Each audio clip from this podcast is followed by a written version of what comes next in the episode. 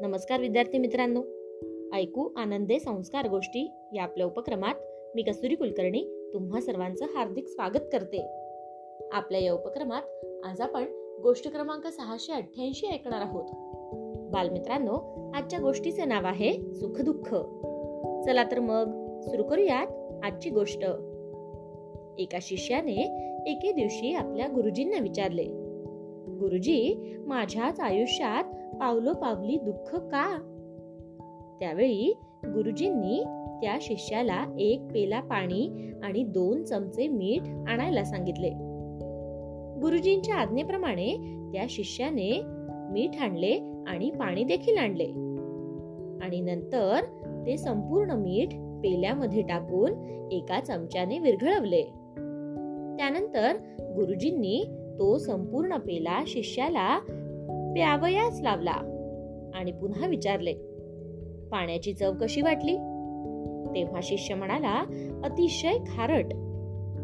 त्यानंतर गुरुजी त्या शिष्याला घेऊन एका मोठ्या तळ्याकडे गेले. सोबत आणलेले दोन चमचे मीठ त्यांनी तळ्यात टाकायला सांगितले आणि पुन्हा तळ्याचे पाणी पिण्यास सांगितले. आणि मग विचारले की आता पाणी कसे वाटले? शिष्याकडून लगेच उत्तर आले अतिशय मधुर आहे गुरुजी. तेव्हा गुरुजींनी विचारले मीठ तळ्यात पण टाकलेस ते खारट वाटले नाही. पण पेल्यामध्ये मात्र खारट वाटले. अरे दुःखाचे पण तसेच आहे. आपले मन जर पेल्यासारखे लहान असेल तर दुःखाने हुंदके येतात.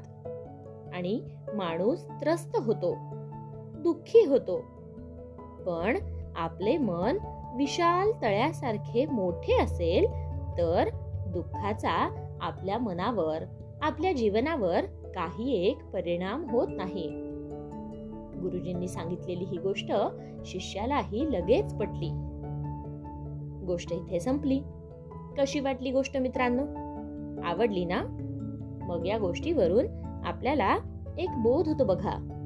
तो बोध असा की आपण प्रत्येकाने कितीही दुःख समोर असलं तरीही मोठ्या मनाने जगले पाहिजे. आपल्या मनाची संकुचित अवस्था टाकून दिली पाहिजे. मित्रांनो जगात प्रत्येकालाच दुःख आणि यातना आहेतच.